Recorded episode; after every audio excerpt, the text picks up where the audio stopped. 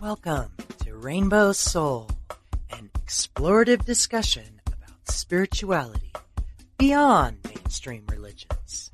Hollis Taylor, author, psychic, astrologer, and alchemical mage, brings their non binary perspective together with fellow drag king and trans man Lacrosse Ortiz, a Jewish Taino with spiritual background of exploration that has led him to an atheist perspective.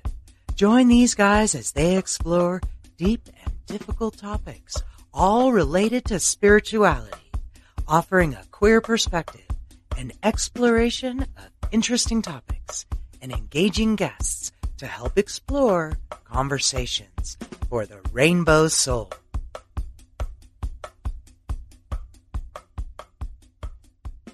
Hello, everybody. Welcome. I'm so glad you're here. I am thrilled and happy that you came to watch this Rainbow Soul this week. And the one thing that I have to say is that unfortunately our buddy Lacrosse is not here this week. But don't worry, he'll be back next week when we talk about Tarot. So I do want to say though that I have a very special co- co-host, my favorite co-host ever. Actually, she is definitely LGBTQ, so she's my partner, and her name is Bright Hawk, and she is a storyteller. Tell us who you are, Bright Hawk. Hi, everybody. I'm delighted to join Rainbow Soul again. It's good to be here. I'm Bright Hawk, and I'm a storyteller. I'm a musician. Um, we're going to be talking about uh, Egyptian mysteries, and uh, I'm really excited about that. I, it, it's touched my life in a very interesting way for many years. So we'll get into that in a little bit, and uh, it's good to be here. You can always find more about me, my music, my storytelling, my podcast at brighthawkproductions.com.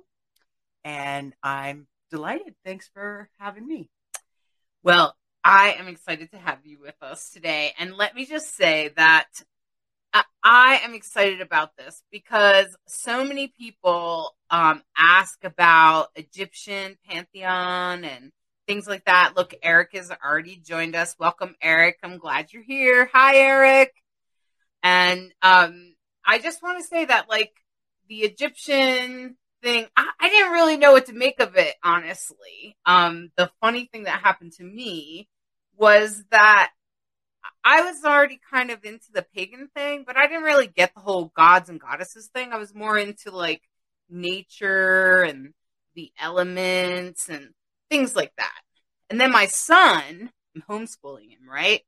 And he's like, I want to learn. I, I, I do like a spiritual class. I'm like, okay, well, learn teach learn something that's spiritual. And he's like, okay, I want to learn about Egyptian I want to read the Book of the Dead. I'm like, oh my God. I don't even know. How do I teach my 12 year old? I haven't even read the Book of the Dead. I didn't even know. So I actually found the Book of the Dead and, uh, and found some friends that knew about it and brought them in. And that's what he did. He studied it for like an entire year. And it seemed to really opened him up. Um, and he even made an altar. And I was like, wow, okay, well, if that's what works for him. And then later, when I was an adult and I got to travel without my son, um, I was in the desert in Las Vegas. And I I didn't really know what the Sekhmet temple thing was, but um, they were going to take me to it. And um, so I was like, okay, well, we can okay, you know, I, you know, got it. I don't even know who Sekhmet is. And so I asked, and people told me. And then uh, I visited it during a spiritual um, alchemical experience just outside called Bone Dance with the Vegas Vortex. And during that, you can take prayer time. I like to take personal prayer time during these things. And I sat with Sekhmet. Um, and I got that she was like this divine energy that could walk you through the darkness in a way. And in a way, I kind of identify with that because I've been through some pretty dark places, some dark times. And I feel like I help people sometimes with that. So um, I wasn't afraid of it or scared of it, uh, but I was inspired. So I totally agree with you, Eric.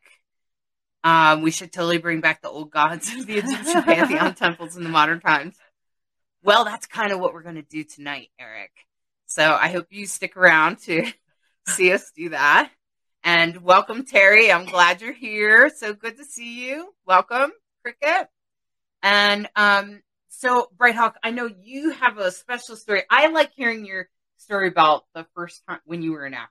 Well, okay, so it actually goes back to um, so one of my first careers uh, gra- after I graduated from college, I was in California and I started my career in Hollywood in the film business in the entertainment industry, and um, you know it was a special time for me, especially as I was, you know, getting started in my career, but I was also feeling very spiritually stirred and uh, curious, very curious. I didn't know about paganism yet, per se, but I definitely had, you know, moved past my Catholic upbringing, and um, and so my friends and I would exchange uh, audio tapes, audio cassette tapes. Yes, we're dating me that much. Back in the last century, and I would give her meditation tapes and she would give me tapes. And we, oh, hey, check this out. And uh, so we were exchanging different cool color meditations and chakras and, you know, awakening. And so my friend lived in San Francisco and she happened to be the prima ballerina for the San Francisco Ballet Company. And she had an injury. And so she was really working on her healing at so many levels. So she and I'd get into these deep spiritual conversations. So one day she comes to my de- office and she sits down next to my desk and she puts cassette tapes on my desk and says, check these meditations out. I've been doing these workshops with this lady named Nicki in San Francisco. I was like, oh, okay. And I don't even know what the names on the tapes mean. Things like Hathor Journey and uh, and uh, I, I, I, there could have been a journey with Thoth and Sekhmet might have been mentioned. There's these names I have no idea, but I really like Nicki's voice and I like the music. And within a year of that experience of receiving the tapes, I was on my way to Africa and I am in the Kalahari Desert in Botswana.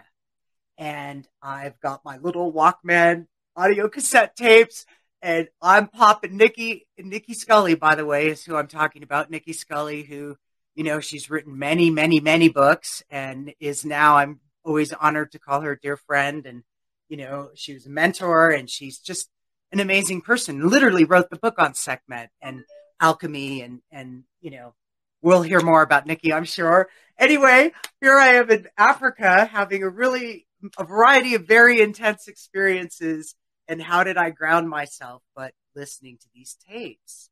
And so I'm going on these meditation journeys and opening myself up into these different energies. But you're not supposed to give workshop audio cassettes without context. You you don't give away the material, you know. And I'm here. I'm, I have the material, and I don't have any reference.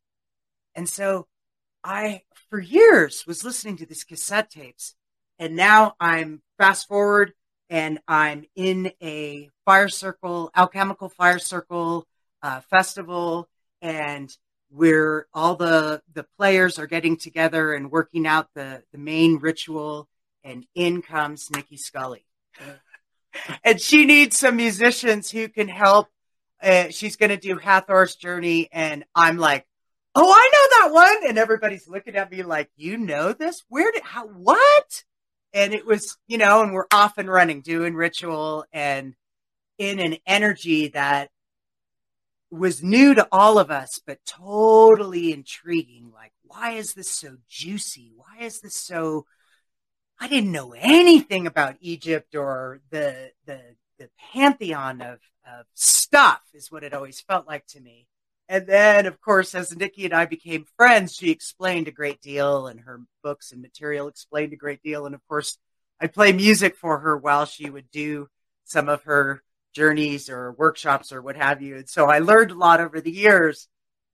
But the part that I think that I want to share that I would convey about why this conversation tonight, why this topic, and it's because I think it's so deep it's so vast. And it had there is something there. And i think it's a very personal there for every person. That it has a it does something. It taps on us in a certain way. And and so i think it's going to be an amazing conversation. Well that's exactly what eric harrison just said. Sometimes though that's the best way to just experience yourself and find your path within it. Exactly. So i we totally agree with you eric and look, Eric knows exactly what you're talking about with cassette tapes. when the little bit's been pulled out and you need a pencil, right? right? Oh my gosh. Oh my gosh. And um, welcome, Robert. We're glad you're here. I just want everybody to be seen and welcome. So here's the interesting thing is I said, well, I would, you know, I would love to have a person to come and talk to us now, I don't know any GLBTQ people, but I do know an ally. And I was, and everybody I've ever met that is pagan or into Egyptian pantheon, I think everyone is an ally. Like, I rarely meet someone that's not. I know that they're out there, but I never meet them. So maybe it's my good luck. So, um, I knew this excellent person, Indigo, I, and Indigo was Zara Indigo. And the thing about Indigo is that I appreciated her gentleness and her like, wow, like she really seen and heard things. So that's why I decided to have her on as an ally. And because I don't think she would ever intentionally in- disclude someone because they were LGBTQIA at all, ever. Um, and so that's why I decided to have this person on. And if you do know an LGBTQI pers- a person, LGBTQIA, I like to say I and A because they mean intersex and asexual. Um, so if you do know a person, please send them my way. I'd be happy to have a conversation with them. But in the meantime, I knew Indigo, and I'll tell you my favorite thing was listening to her stories about going to Egypt. I was yeah. like, wow. And then learning stuff. So we're going to bring out Indigo now. And let's see here. Welcome, Yay! Indigo. Yay. Thank you so much for coming on Rainbow Soul to talk about this dear, amazing topic. Oh, my honor. Thank you for having me. Tell us who tell us about who you are and what you do in the world who am I? Well, I'm still trying to figure that out. Every day is a new day. I'm learning new things about who I am and why I'm here. And, uh, and so I, I don't think it's something ever that I'm going to know all of, right? Because it's every day is something new. Um, I used to think, you know, why do we call ourselves grown ups? Like grown up, that's like finished, grown, done, finished. And so I'm like, I'm going to be a growing up right i can be a growing up as long as i need to be a growing up. So i'm i'm still growing. And i think that's a beautiful thing to keep growing. So what am i? Who am i? I am a human on this planet earth and i'm super grateful for that and this opportunity to share um, to be present to be a sacred witness to people's unfolding um, whoever they are, wherever they come from, you know, however it is for them that the, each of us is an unfolding being on this planet. And so I help people find their way. I guide them. I help facilitate their healing. I don't call myself a healer because I feel like my role is to help people access their own innate healer within rather than waving a wand. Oh, you're healed. Instead, I want to help guide them through that process. I lead tours in Egypt, although that's been a little on hold in this crazy world we've been in in the last year and some months. Um, but I've led 17 journeys over there with hundreds of people. And um, I've been over there maybe two and a half years of my life at this point, and it's a very interesting experience to have gained such a deep um, understanding of Egypt. And even with that 17 times in the two and some years, you know, there's so much about Egypt that's still buried under the sand. There's so much assumption about what it is by so many people. So many people um, have their ideas of what it is. So what I think it is may not be the same as whatever someone else thinks it is. So um, that's the gist of me. Yeah, Egypt, healing. I do other things too. I'm an artist. I love to paint. Um, I have two sons, two amazing sons uh, who are 23 and 14. So I'm still in that active mama mode. And uh, yeah, I'm excited to talk about Egypt with you today. I just, I love talking about Egypt. So thank you again for having me here. Well, thanks for being here. Look, Eric is saying, ever since I was a small child, I always had a deep fascination with Egypt, that entire pantheon. Yeah. Eric, I can kind of identify with that, and and it was weird to see my son that, but to see my son come that way. But for me, it was like ooh, I'd like to go to the pyramids. And mm-hmm. then I would, I, I'm a documentary watcher. I always have been. So when I was young, I would watch these little documentaries about Egypt. I'd be like, oh, and sort of like, I felt like each time I would watch one, that it was like someone kind of whapping me upside the head with a bunch of information that I didn't know before. And, um, and so I was like, oh, oh, and so I think that um, I think that one of the things that really gets fascinating, I think, for Egypt, for for people interested in, in Egypt, Egyptian uh, things, is that first of all, you know, where did it come from? Like, do we know how old is it?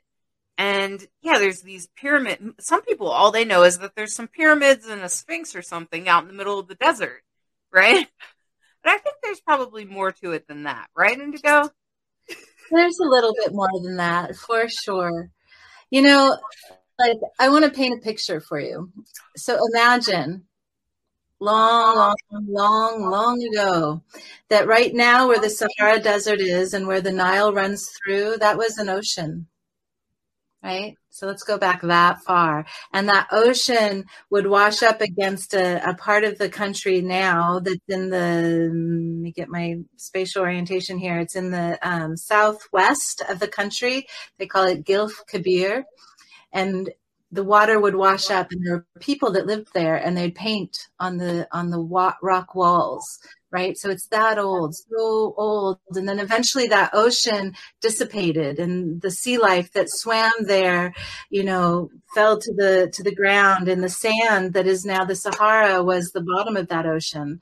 And and now there's this Nile that moves through and then peoples began to settle and find agriculture and grow things, right? And so then time goes forward and they begin to learn about the stars and they begin to learn about math and how to put stones together and to, to honor the sacred. So the the name of the Egyptian pantheon that they were called were called Neteru, the Neteru. So multiple Neteru, many Neteru, or one Neter and what I love about this word, Neteru, is over time, it became our word for nature. Right? So the Neteru were the the natural beings of the world. So the the people, the human beings at that time would see the ibis bird in the reeds, right, with his contemplativeness and his waiting and his wise ways. And he became Thoth, the god of wisdom right?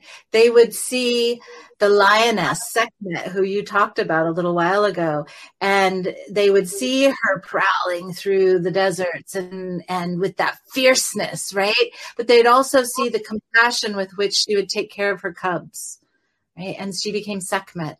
And they would see the the lotus floating in the um, the waters, the still waters, and they would notice how that lotus came from a tiny little seed, and that seed would root into this mud, right? This the, the yuck of the bottom of this still water, and it would reach up towards the light and that became Nefertem, the enlightened one.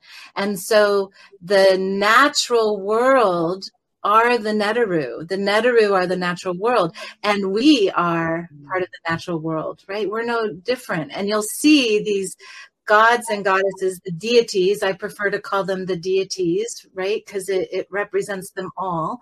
Um, that are human in one part of them and then an animal being in the other part, these hybrids.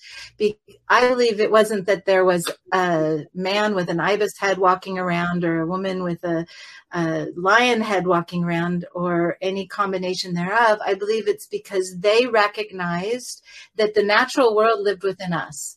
The elements of the world, the the um, archetypes. I'll use this word archetype, which is like the the qualities, aspects of the natural world lived within us too. And so that's the Neteru, right? The Neteru is the nature, and uh, and it's really quite lovely. I love that about about Egypt. And there are so many ways that the Neteru express themselves. Does that make sense?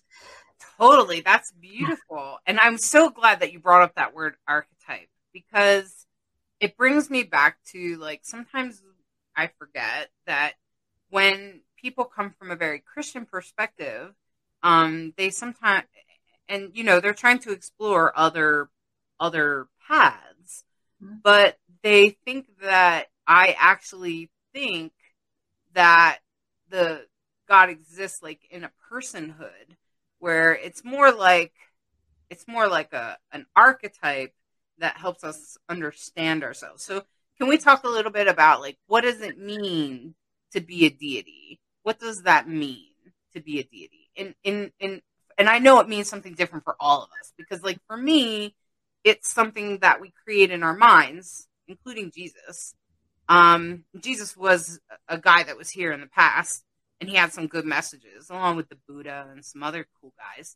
Um, and that in our minds, we try to pull on some parts of them that can help us be better people somehow, whatever that might look like for each one of us. And I think that's probably different for all of us. And so some people are like, do you actually believe there's like this Sekhmet? And I'm like, well, I think a whole bunch of people believe in Sekhmet and so then, therefore, as a collective energy, there is kind of an energy of Sekhmet that you can pull from that can help you in your life. Yes. And that's a deity. And that goes for Greek deities and most of them. And I think all of us have a different opinion of what a deity is.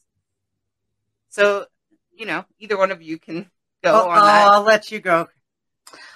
Well, I think you touched on it really well. Like for me, the deities aren't this external thing, right? That I'm praying to this goddess that had a lion head, right? It's she she isn't an external aspect. She's an internal aspect of all of us, regardless of where we are on the spectrum of gender fluidity, that we all have all of these aspects in us, right? And what she represents, whether she's a she or not, is is this fierce compassion that's what she represents. She was um, the feminine face of the sun.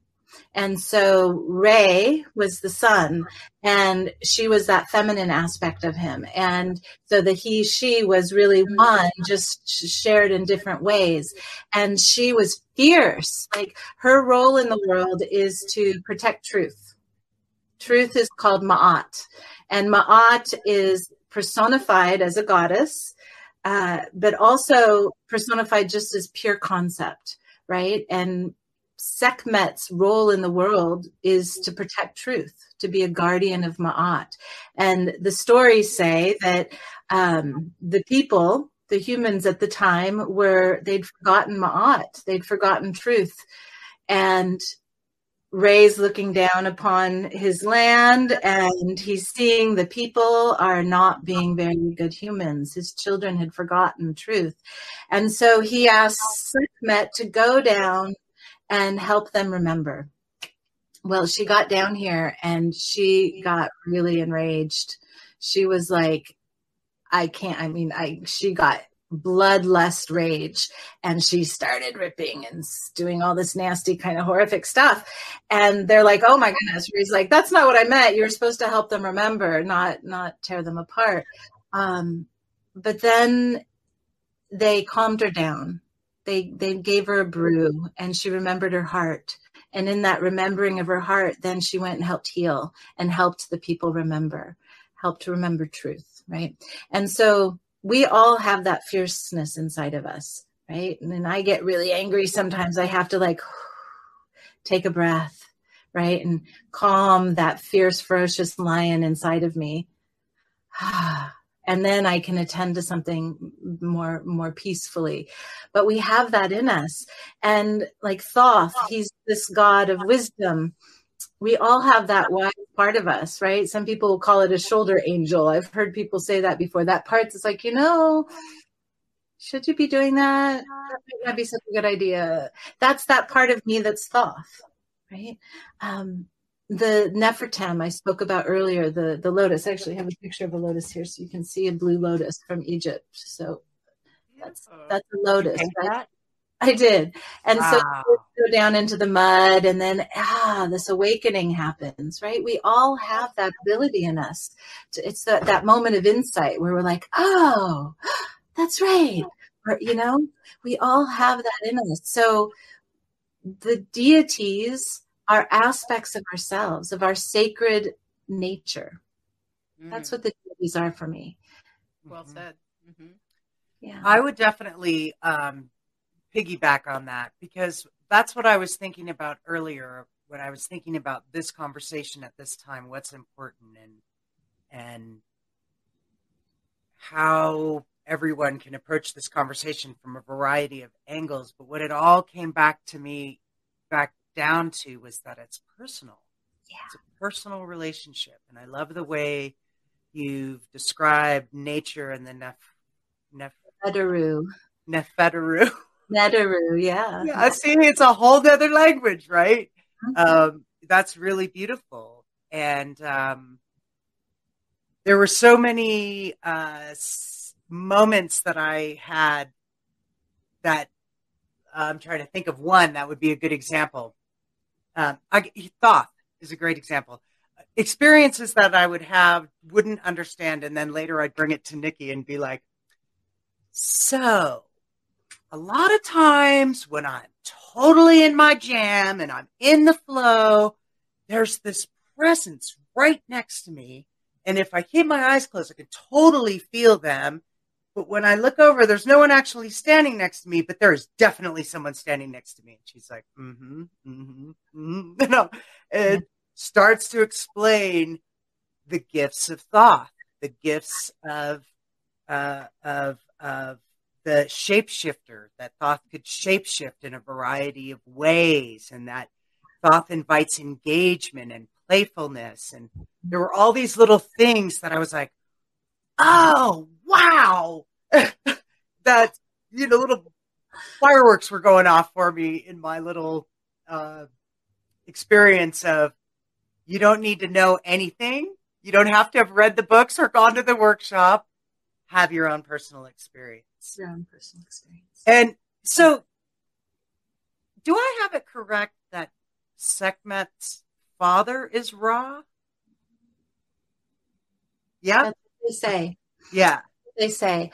I, you know, they say so many things in the in the yeah. deep and long history of Egypt, right? And what epoch, what what dynasty, what what time you're talking about, you might get another view of it, right? Sure. Uh, Egyptologists in the current world are you talking to, and what do they say? So there are many stories, and some of the stories contradict themselves, but we're looking at, you know, conservatively five to seven thousand years. I think more realistically, like thirty thousand years of time.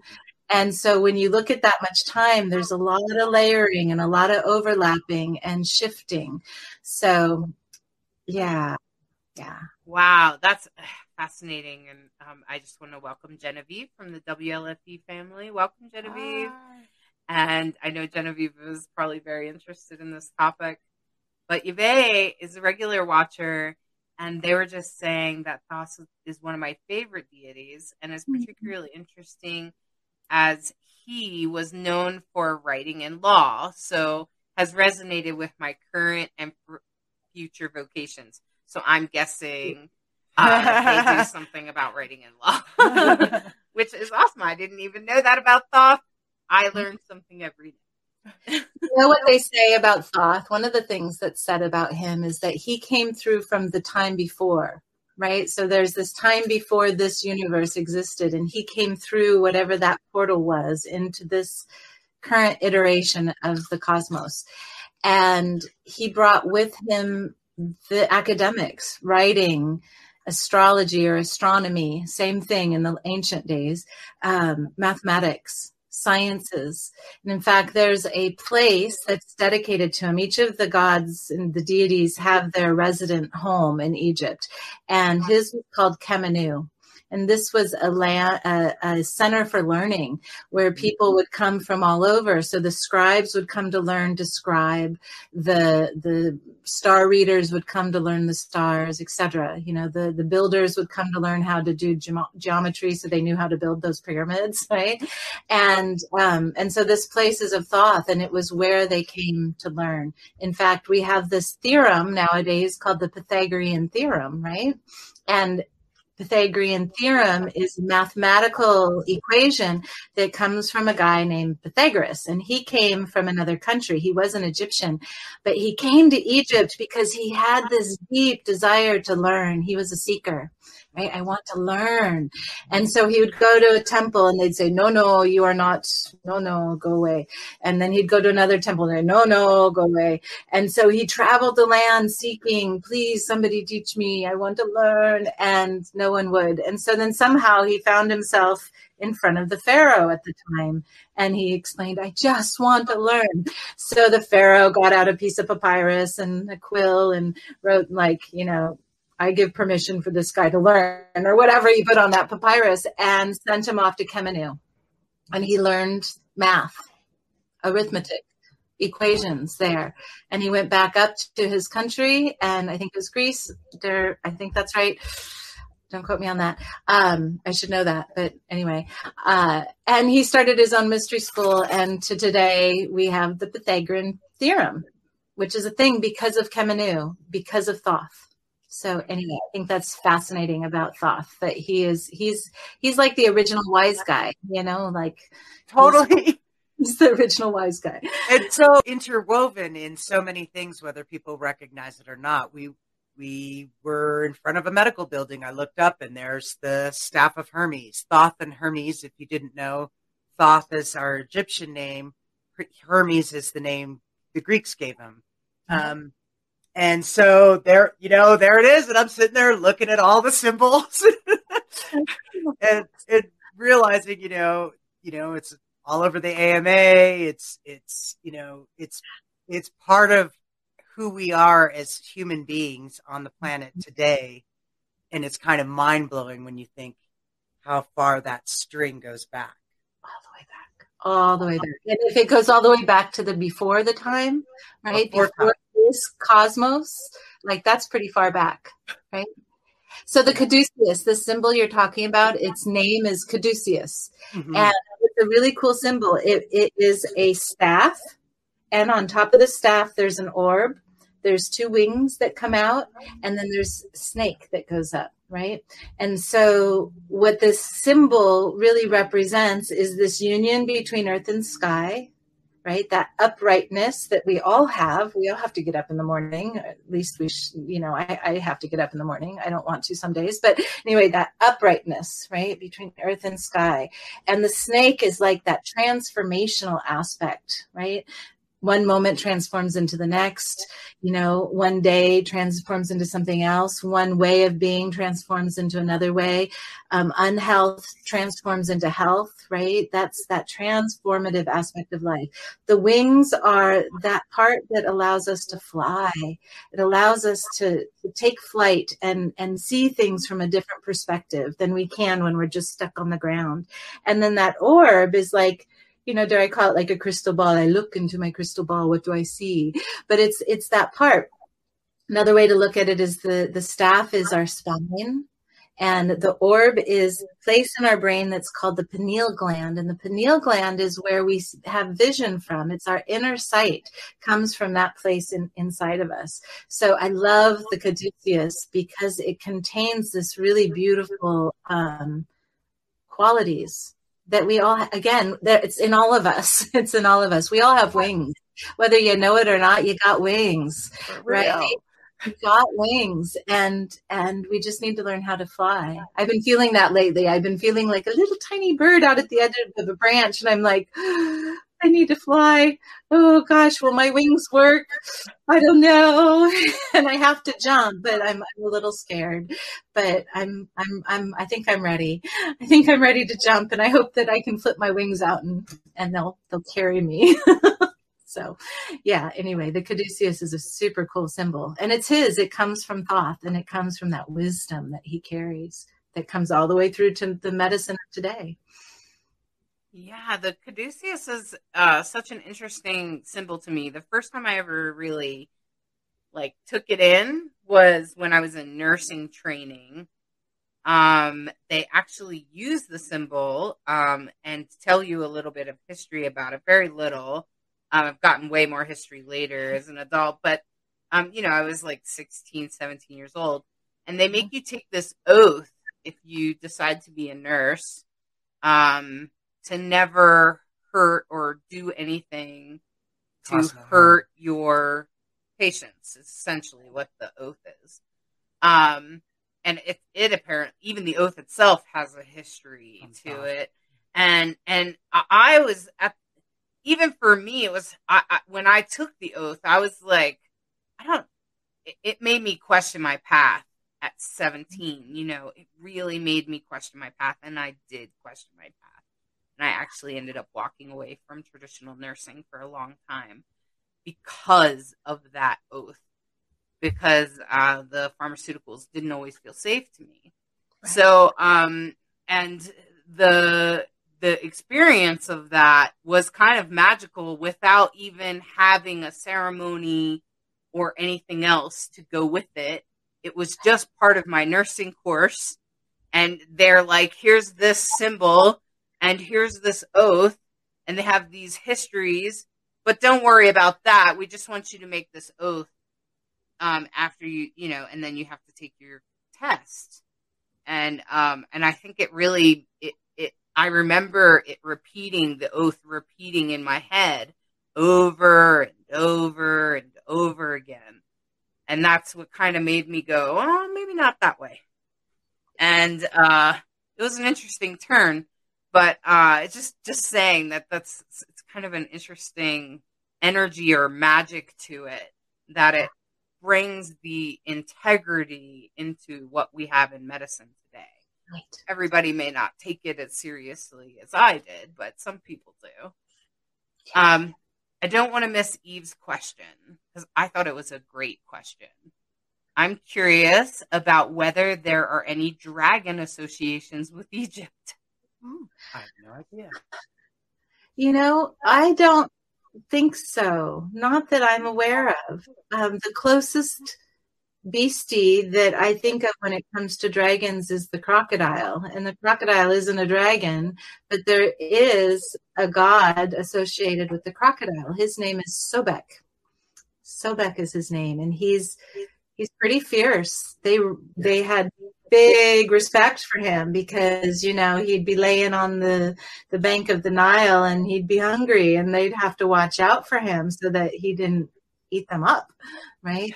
So i'm not aware of any dragons other than that kind of reptilian energy. So yeah i think sobek would be the closest. In wow. fact it's there is a temple in Egypt. It's called Komombo, and I like the name Komombo. It's kind of fun. It feels like a dance. Um, let's do the Komombo. Uh, anyway, okay. Um, so Komombo is one of the only temples that has two altars, right? There's usually in the temples many deities. You'll find all all the temples, but there's usually one holy of holy, one place that is for the the main resident of that temple. But at Komombo, there's two, and one of them is for Sobek, and the other one is for Heru, the elder. So there's two Horuses, Heru, Horus. One is the younger, and he's the son of Isis, and the other one is the elder, who is the son of um, of Nuit. And Nuit is the sky goddess.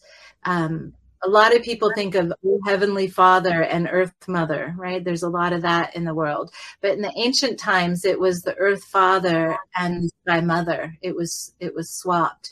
And so Heru was one of five children born of the Sky Mother, Nuit. And there was Isis and Osiris and Nephthys and Set and Heru. And he never came down onto the earth. He never incarnated. So he was born he stayed up in the skies with his mother and whereas the other four came down on the ground. So you've got this temple, Komombo. It's actually a hospital talking about healing, right? And medical stuff. This particular temple was a hospital temple.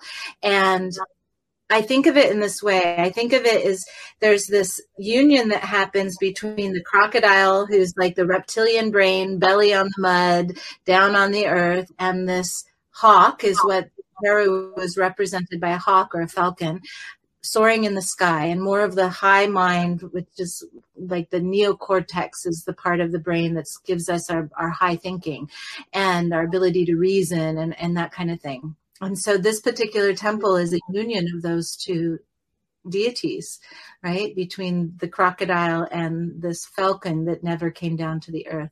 And uh, it's quite fascinating. Yeah. Love that place it's it's like when I walk through that temple, I feel this like oh, I feel like I'm receiving healing just from being in the temple, and it's super cool. When you go around into the back, there's places on the back wall where they have carvings of medical instruments like you know scalpel please right? That kind of stuff right? And uh, and there's a place in the back as well where you can go and give your confession. Not like i sinned not that kind of a confession but i'm really not feeling well right? I've got this cold or or there's a problem in my shoulder or my heart's feeling heavy or whatever it is. And so it's a pretty powerful spot that this mm. sobek maybe not dragon, but still this this and it you know actually if you put the two of them together, you got a dragon. You know, you got the crocodile on the ground and you got the wings and the hawk flying in the sky, mush them together and you've got yourself a dragon. So there you go. that wasn't unusual. That's not unusual, right? For like well Egyptian, done. for like Egyptian, like they're always putting things together. Like, yeah, for real. Deliver the place. Yeah. Cowhead on yeah yeah, because that brings me to some of the images you sent me. Um, yeah. So yeah, I want to start. I want to talk about some of these images. Let's see here. Okay. Um, and you know, because that's what that's immediately what came to mind was immediately like you know some of these images are well first of all this one here all right tell us about that yeah, yeah the reason why I wanted to bring this one forward is because this is Akhenaten, and he was a bit of a rebel at the time. He was a pharaoh, and um, I. So, just a disclaimer: I'm not an Egyptologist. History is not my strong suit. When I'm leading tours in Egypt, I have an Egyptologist that talks history. I'm into this the archetypal nature of the deities and what the Neteru represents, the gods and goddesses, the deities of Egypt. But what I think is amazing about him is he he wanted to unify the whole land under the light, Aten, the, the light, which is an aspect of Ra or Ray, Ray, Ra, Ra, Ray, however you want to say it. And what he also did is he deviated in terms of the art. At one time, if you look at stuff throughout and you Google ancient Egypt art, and all of the images look really the same. It didn't matter what pharaoh you're looking at; it all had the same look to it. And he brought forward truth of imagery. You know, he's got a belly, right? He's got a little bit of breasts. He was more effeminate in the way his face was. And he wanted to portray truth, right? Not some idealized version of what he should look like. This is what he looks like. And this acceptance of of being, right? And and this is Nefertari, uh, Nefertari's wife, and she too has a belly, kind of like me. I got a little belly going on here. It's actually not so little, but anyway. Um, um, I love that. There's. It's not about trying to pretend to be something you're not. It's about being who you really are. And so that's why I wanted to bring them forward. Well, that's really special because authenticity is important to me. That's what my book's all about. That's what I was just going to say. What a great um, time to plug your book. It's, it's all like, you just said it perfectly. divine androgyny. Um, yeah, it's divine androgyny. It's a sacred path for gender variant people. And I believe actually that gender variant people are here to teach what authenticity is. Yeah. Um, that we're here to shred the roles that we all play. Um, and I'm not, you know, a lot of us would agree on that. A lot of us gender variant people would be like, well, yeah, I'm authentic. Like, what else could I be? right. And it's like, yeah, you're not playing a role. And that's my point. Is, but thank God you can be yourself nowadays. Yeah. you don't have to hide because it, how dangerous it can be to be yourself. You know, I think that's so important. Well, m- most of us don't have to hide. There are some people. In, there are some people in the United States and inside and in, in the world that unfortunately still have. And my prayers go to those Definitely. people. May they be blessed by what is the name of this goddess? God. Akhenaten. Akhenaten. I love that Akhenaten. name. Akhenaten. May they find their way through the light. May they them in the names shine down upon them. And you know, in terms of who he was as a pharaoh, I, I, I, I don't, I never really looked deeply into that aspect of him. But just this piece that he wanted to bring forward an authentic truth. This is what I look like, right? I got big hips, I got a belly, I got some boobs, and it's okay, right? Doesn't diminish who I am. He could be really who he was. That's fabulous. And this picture, I was like, oh my gosh, it kind of looks like two guys or something, but I'm not sure. So you know, these guys are. There's some uh, you know some various people have various thoughts about what this is about, um, but their names are Khnum Hotep and Nyan Khnum, and they were both governors for a king, a pharaoh in the sixth, or excuse me, the fifth dynasty. And what's interesting about them is that they were buried together. Often in the tombs, it would show the, the husband and the wife and the children. And this is one of the examples where there's not an image of a husband and wife. It's these two men in this, this sweet embrace. And this, you can see that they care about each other. And they were buried in the tomb together. And they would, in the ancient times, the tombs would be, um, put together so that you'd go to the field of reeds and spend eternity with your beloved. And so this is showing the two of them in their tomb. Wow. That's amazing. And this is maybe 5,000, 7,000 years old? Long time ago. Wow. Long time ago. That's yeah. amazing. Yeah. I think that's one of the things that I had wrong. And the more I learned, having not been to Egypt, and I totally respect all the 17 trips you've made. Wow. Um, one of the things that I had wrong that I think is worth talking about, because Nicki would point it out a lot, is the equality that exists. There was gender equality in ancient Egypt. Yes. Because there sure isn't now. No. no Modern, you know, like so it oh it's I, I probably had to hear that 10 times before I believed it, honestly. Mm-hmm. So to have to see love is love and you can be with your beloved, whoever that is, that's just wow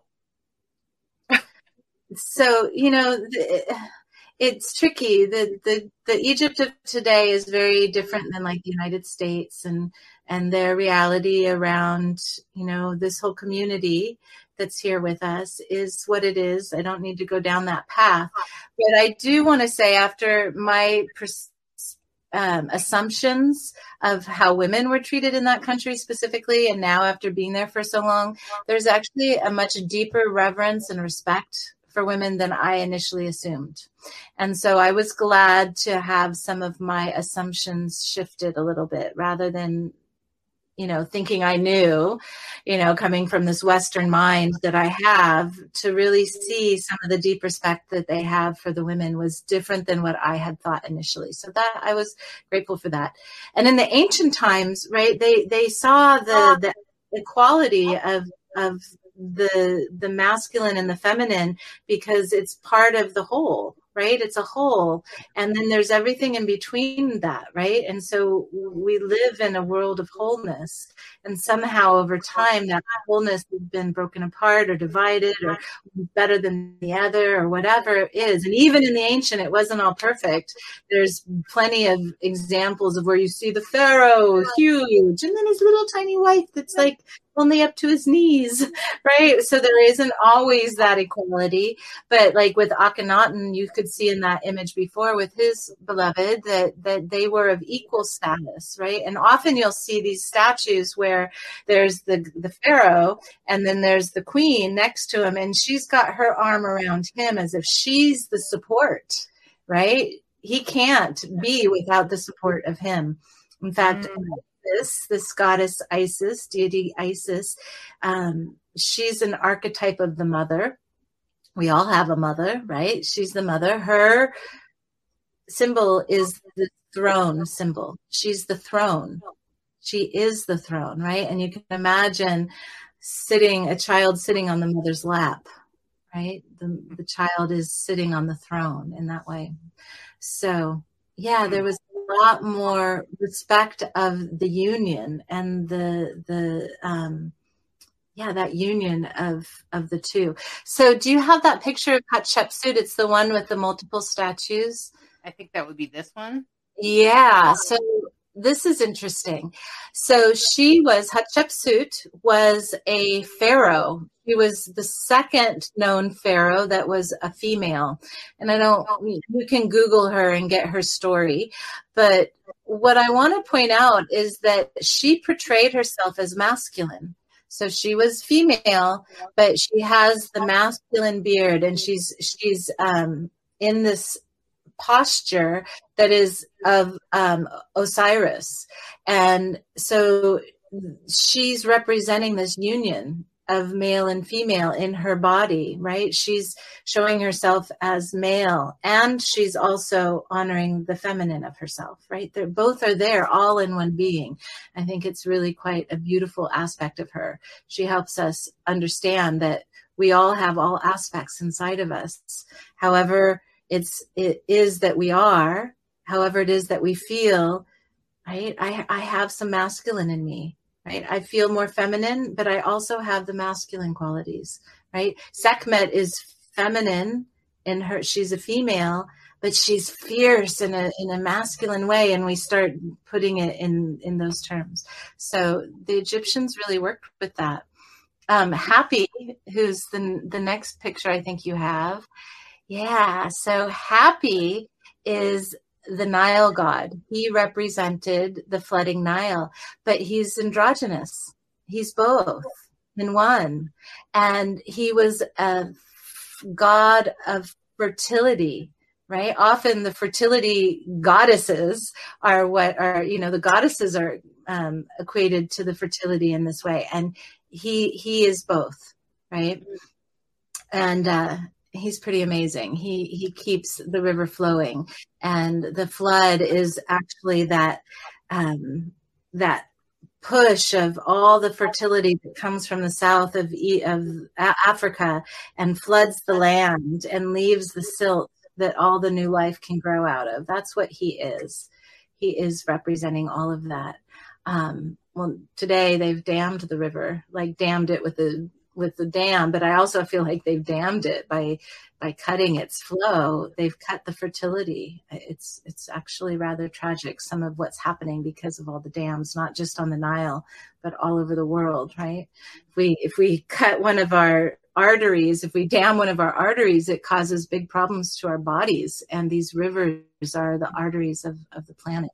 So it's tricky. Well said. I sent this to Egypt because uh, they're dealing with major difficult water right issues with with Ethiopia, and, and that's a whole political thing. I don't want to go down that road, but you know, prayers to that. You know, water is life for all of us, for all of us. And when we dam our rivers, we we um, create trouble for life, not just the human life, but all the life that is on this planet. So, yeah. Um, and then there's one more image if you have it there. So, who this is, this represents Heka, which is a god of magic. Um, but the image I want to bring your attention to is the symbol on his head. And what that represents is the Ka. And the Ka, in the ancient Egyptian time, they believed there were nine aspects of the soul. And the Ka was one of those aspects.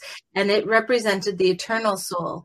And so the Ka, um, the Ka part of your soul was whatever gender you weren't manifesting in this life. And so if you're feminine in this life, your Ka was masculine. If you're masculine in this life, your Ka was feminine. And what I believe is that is telling me that we all have all aspects of us inside of us right? That we all are a part of again this whole.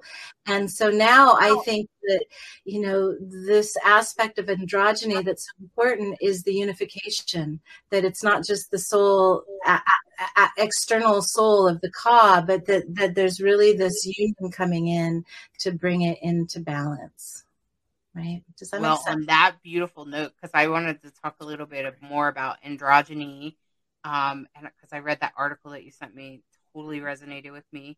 But we have to take a quick break. So uh, I want to give everybody a little break. And uh, anyway, we'll be right back. And thank you so much for watching. We're going to come back. And we're going to talk a little bit more about androgyny and Support Rainbow Soul. Check out the Rainbow Soul merchandise for your favorite new shirt a variety of colors and styles to suit your taste. Show off your love for Rainbow Soul. Get cool designs with your favorite quotes.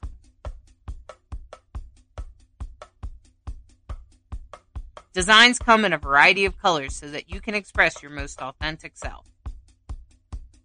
Support Rainbow Soul in spreading the word that queer, gender variant, intersex, transgender is sacred. Rainbow Soul, putting the soul back into queer. Order your unique Rainbow Soul merchandise at rainbowsoul.show.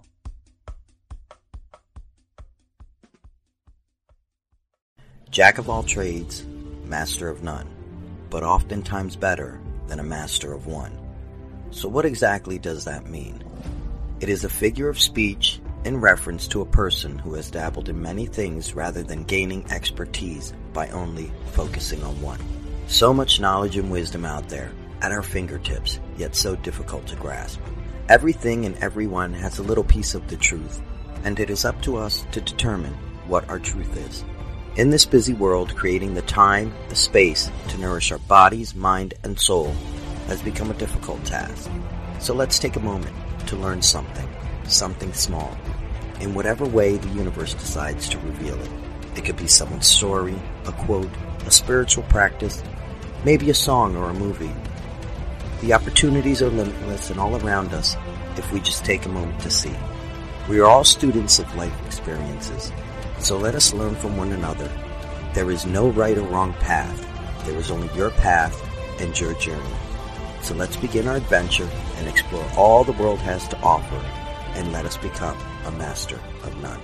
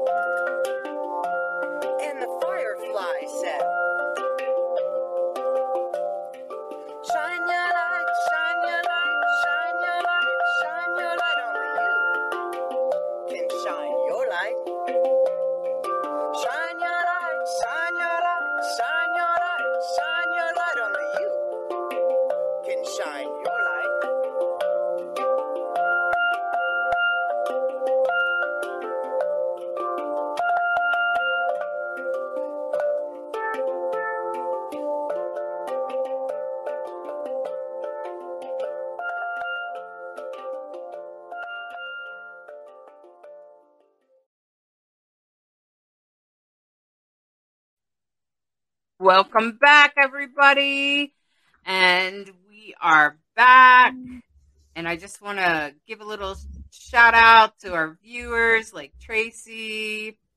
And uh, thank you so much. Eric is Eric was helping you out. uh, so helping you answer the questions. Thanks, Eric. And I, I this whole androgyny thing. Welcome, Erica. I'm glad you're watching today. Welcome um this whole androgyny thing was like for me androgyny is is kind of divinity in itself because it contains both. Now some people say androgyny contains neither which i also is an interesting perspective in that gender is no longer valid or or not there. But i think for me at least right now in our world the way it is you know, the binary is pretty dominant. And when you're born into um, a body that is identified as female, and then you're marked as that gender for most of your life, and then at some point you awaken and go, well, I know my body looks like a she, but in here and in here, I feel like a he. And for me, and that's what I talk about in my book. I go through this whole thing about how I explored gender and stuff like that. But what I concluded was that nature didn't make a mistake. I am not a mistake. That I was born with the masculine mind, the masculine heart, the masculine soul into a female body to help shake up the gender binary that has such a grasp on our culture that I think it actually inhibits both sides. Like guys can't cry and be sensitive, and women carrying an axe is seen as intimidating. Um, and you know, things like that. So I feel like gender variant people are here for a reason. Like we're here to change the world. All of us, every single one of you, every single gender variant person in the world is here to rock the boat. We're here to poke at the binary that keeps us separated. And so when I read this thing about the Egyptian experience of like um, having to have both genders represented when they're buried at death. So if they had if they had a male body, then they were put into the sarcophagus, which represented femininity, um, because it's a vessel, right, that holds something, right. And I was like, wow, that's fascinating. That's interesting. I think I understood it correctly. And then they were saying that they didn't always put women in these sarcophagus. But if they did, they made sure that she was sort of presented as a masculine being because androgyny was seen as almost like divinity, like the wholeness, like you were saying. Um, and that's kind of, I think we're all androgynous somewhere in our heart and soul, and some of us are meant to march around with flags and, um, you know, books and things. And some of us are more like, yeah, I can kind of see how you're androgynous. And then some people are like, no, I really feel like a woman or I really feel like a man. But I think everyone has a little bit of androgyny in them. I think so too. I think that we're all a little bit of all of it, right? We all have the whole of the universe inside of us, right? The stars that exploded eons ago that became part of this system, it's all inside of us, right? And how we choose or f- feel to, apologies,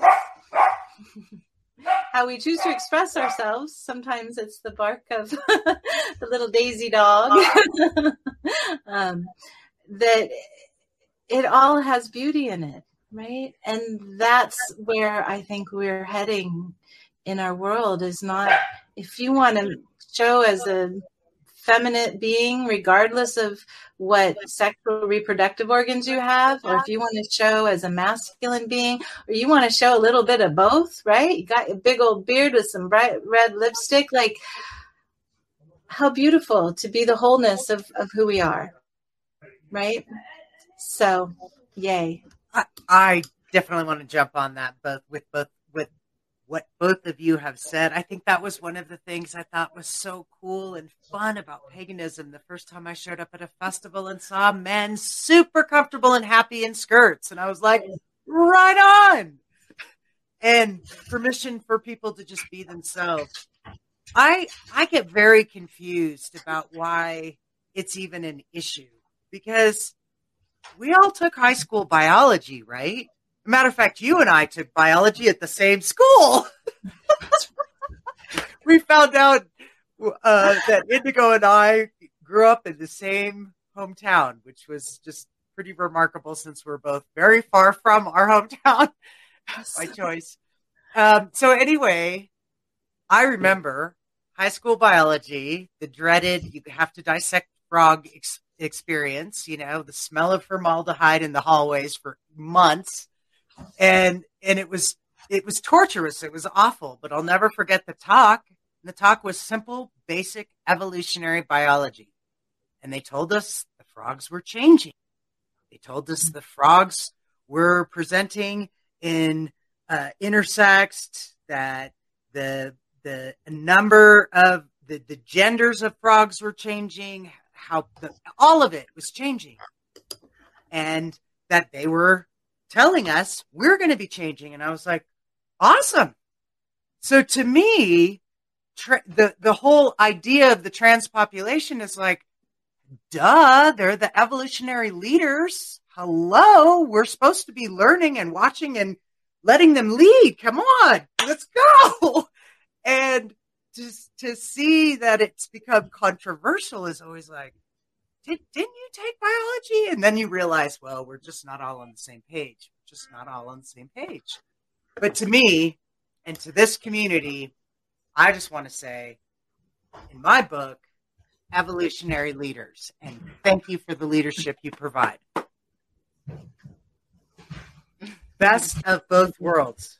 And I'm not the only one. There's definitely some other people that agree with this topic, including Basile, I think your name is from Transylvania, who also looks like a gender variant person.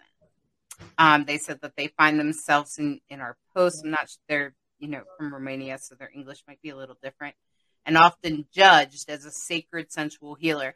I do find it unfortunate that people, just because they have a um, what is labeled as a male body uh, when they're born, um, that they can't be sensual and sensitive. I'm kind of like, um, what's the problem there? um, I feel like aren't we all sensual, sensitive beings? Um, I do like what Eve said. There is a pressure to choose a binary, even in some of the LGBTQI plus community.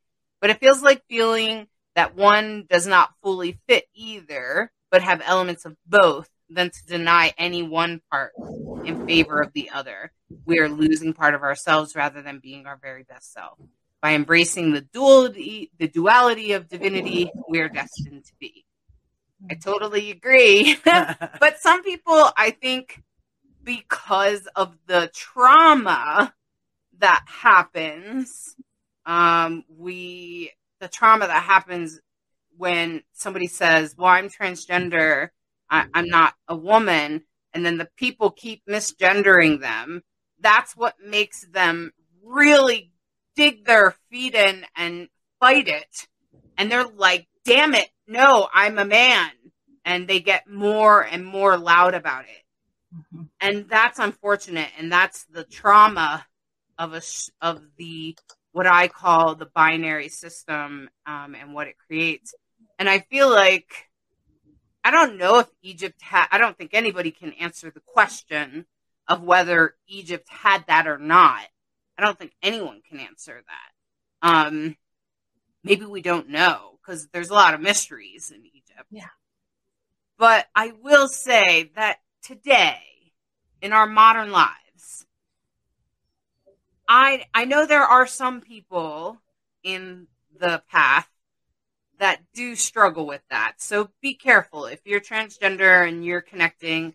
There are some temples I know for a fact that don't allow transgender people to be high priestesses or of of high divinity in their temple. But most of us, three quarters of us, probably ninety percent of us, and I know for a fact Indigo and the Vegas Vortex and the Cascadia Vortex are all very sort of they have an Egyptian Egyptian following. And if you get involved with them, for sure, they don't have that. They don't have that prejudice. I, I know it for a fact. Personally walked it. So I think you have to be, you know, you have to pay attention, ask questions, and be for sure if you're a transgender person to be sure that you are aligned with a community that accepts you for who you are. But I will say that most of the time in the pagan community, in general, most of us are like, oh, great, you're gender variant. Hey, do you know Hollis? Um, and, you know, and the next thing you know, they, you know, they want you to represent androgyny or the Rebis or whatever it is. And they can usually celebrate you. Um, even the older the older people when I first met Nicki Scully, who's much older. I'm not sure how old she is, but we don't have to just we don't have to announce her name, her her age up here. But even she was like, "So you're both?" And I was like, mm-hmm, "Yeah, I'm both masculine and feminine." She's like, "Oh, best of both worlds, eh?" And I was like, Looks at me and winks, and I'm like, uh huh.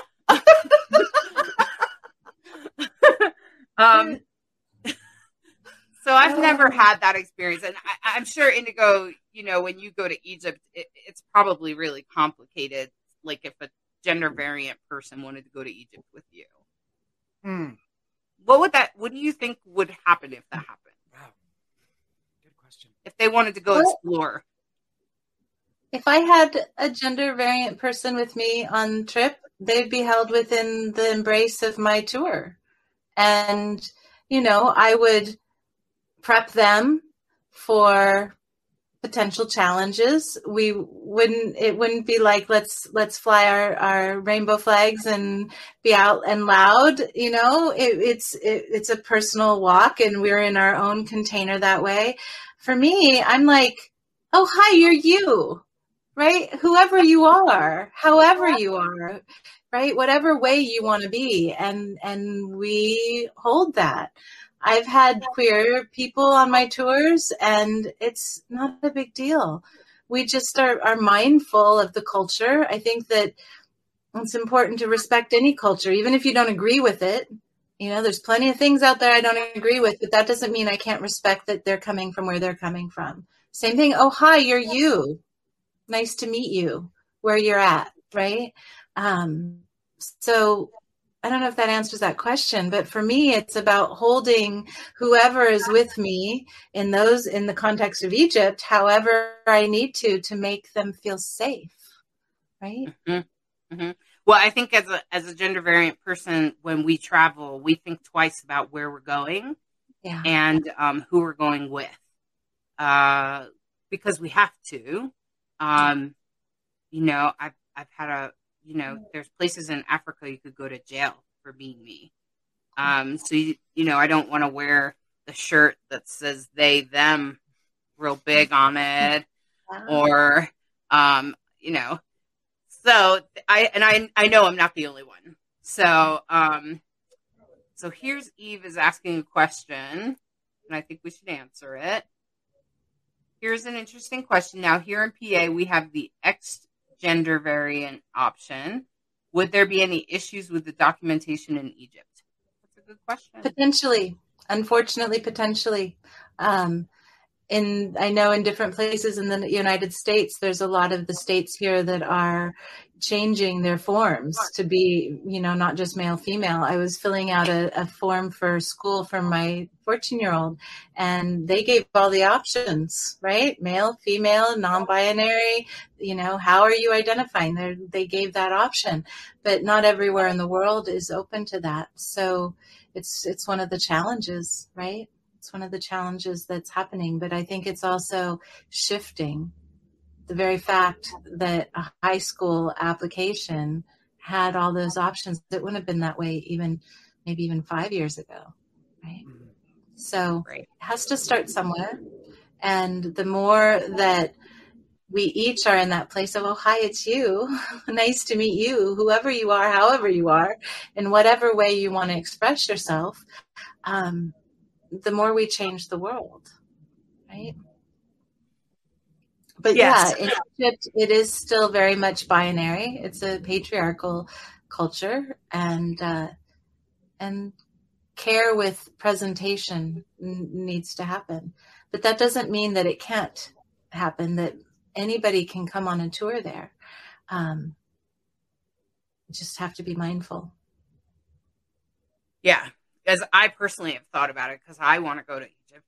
It's one of my bucket lists, and um, and uh, I've also thought about changing my license and going.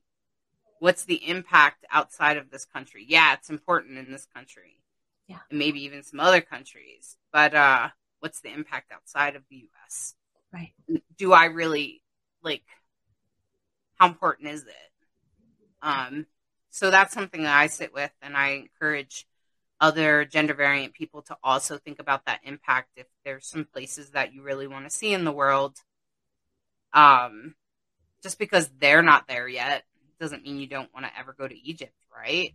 So uh, I feel like I could still go and fly under the radar and do what I need to do, and and maybe even I might even meet a queer person that comes out to me because that happens.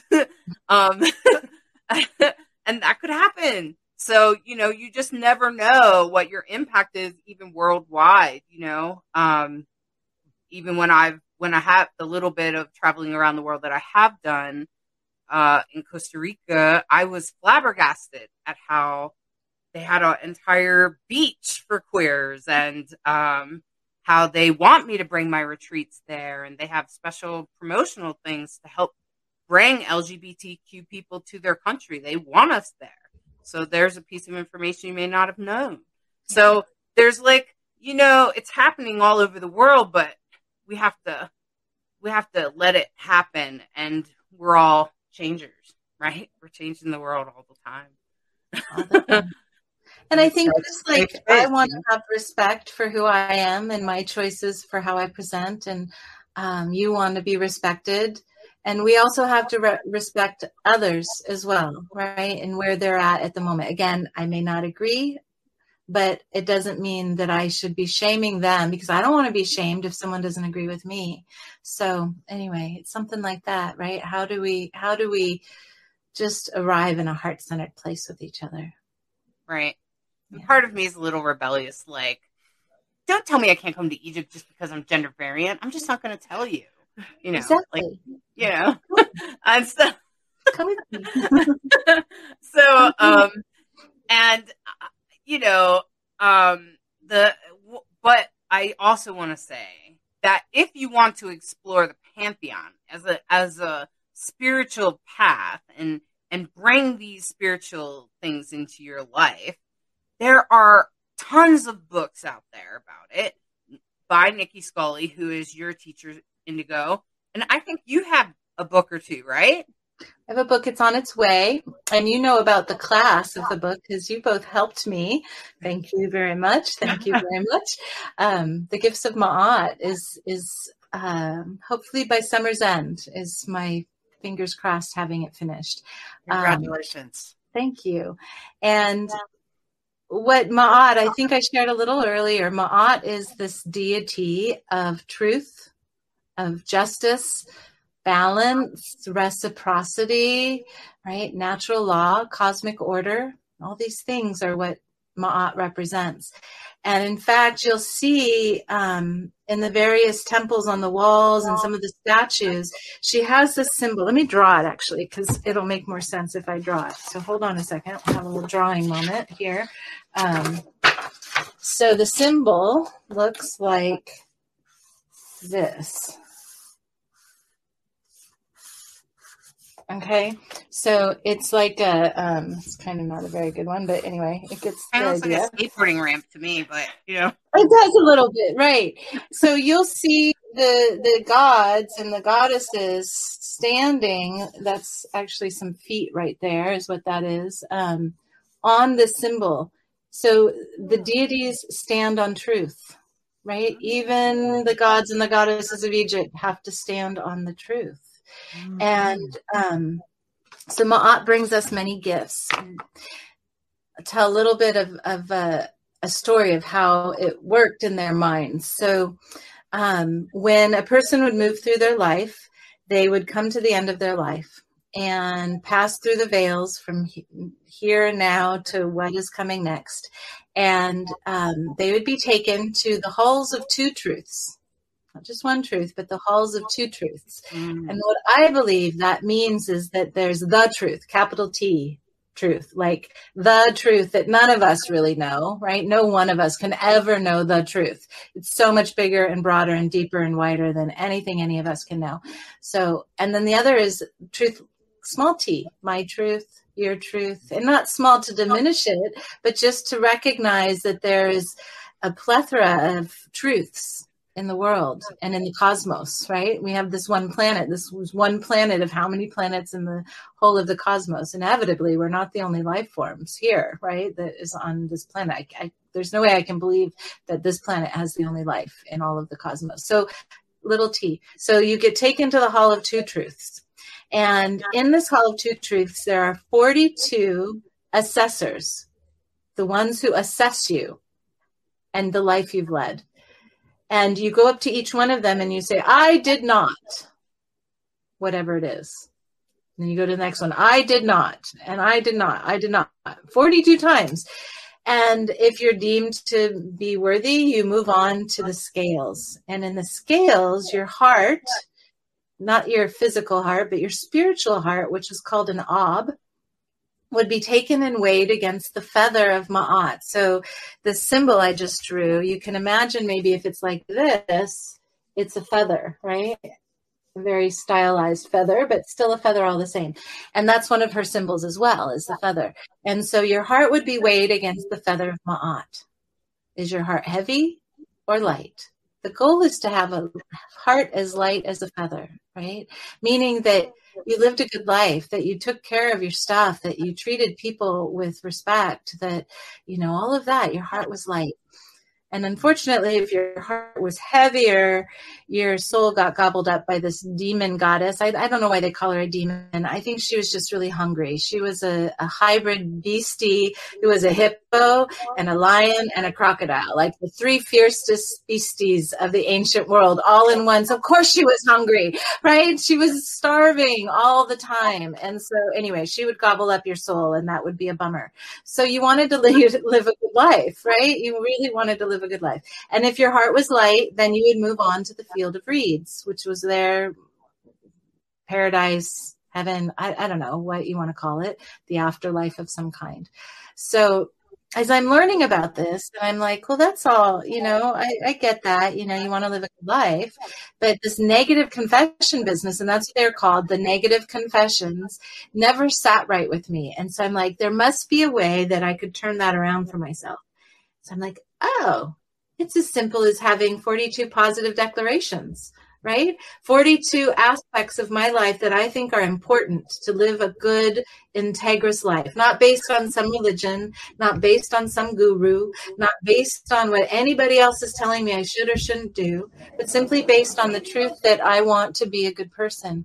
And so that's where the gifts of Ma'at came from, is this desire to create a body of work that helped me first, but then others to step on this path of what what are the 42 things that are important how how can i live a good life and then when i veer off of that it's not like, oh, now I'm sinning. I'm sinning against my own 40, one of my 42. Instead, it's like, well, what about that 42 isn't in alignment with me anymore?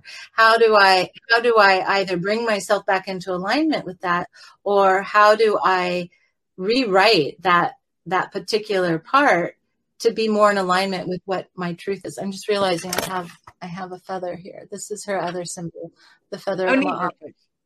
Perfect. Yeah, Okay. it's an ostrich feather, actually, um, is what the symbol is. And uh, I'm kind of veering off for a second, but it's an ostrich feather for a couple of reasons.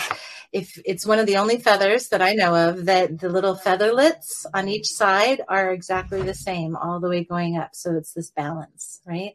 And also, if you ever get a hold of a feather, an ostrich feather, hold it in a room where you don't feel any breeze or any wind or anything like that and hold it really still and you'll notice all the little featherlets they're like moving right? Because they pick up the subtlest of of of energy moving through the air. So anyway it's very sensitive so it's like it detects the truth truth detector. Um so the gifts of ma'at is this process to look at one's life where you've been where you are where you're headed so that you can align yourself with your truth right? What is what is it that's my truth? What are the 42 aspects of being that i want to emanate in my life right? And so that's that's what this work is all about. And you come to the end of it and your heart is weighed against the feather. But instead of getting to that point and your heart's just heavy or light and you don't have any choice we get to look inside of it and see okay i still have some stuff in there that's kind of icky or you know i really didn't treat that person very well the other day and i don't feel super good about that or or you know whatever it is. And instead of just having it be black or white good or bad i can feed it to Ammit. she's like thanks for giving me a meal. I don't want to eat your soul. I just am hungry so i get to empty my heart every so often and look in. Is it is it too heavy? Am i am i is my heart weighed down? Then i can feed it to Ammit, and then she's not going to gobble me up at the end. So anyway that's that's what the body of work is all about is looking at that. So that when i do pass through those veils whenever that's going to be whether it's in an hour in a day a month a year hopefully 30 years from now i'd like to be 80 i just dated myself. Um, then i'm living that good life right? And again not based on what anybody else is telling me i should or shouldn't be doing but what is truly within my own integrity and my own ethical understanding of what it is to be a human being.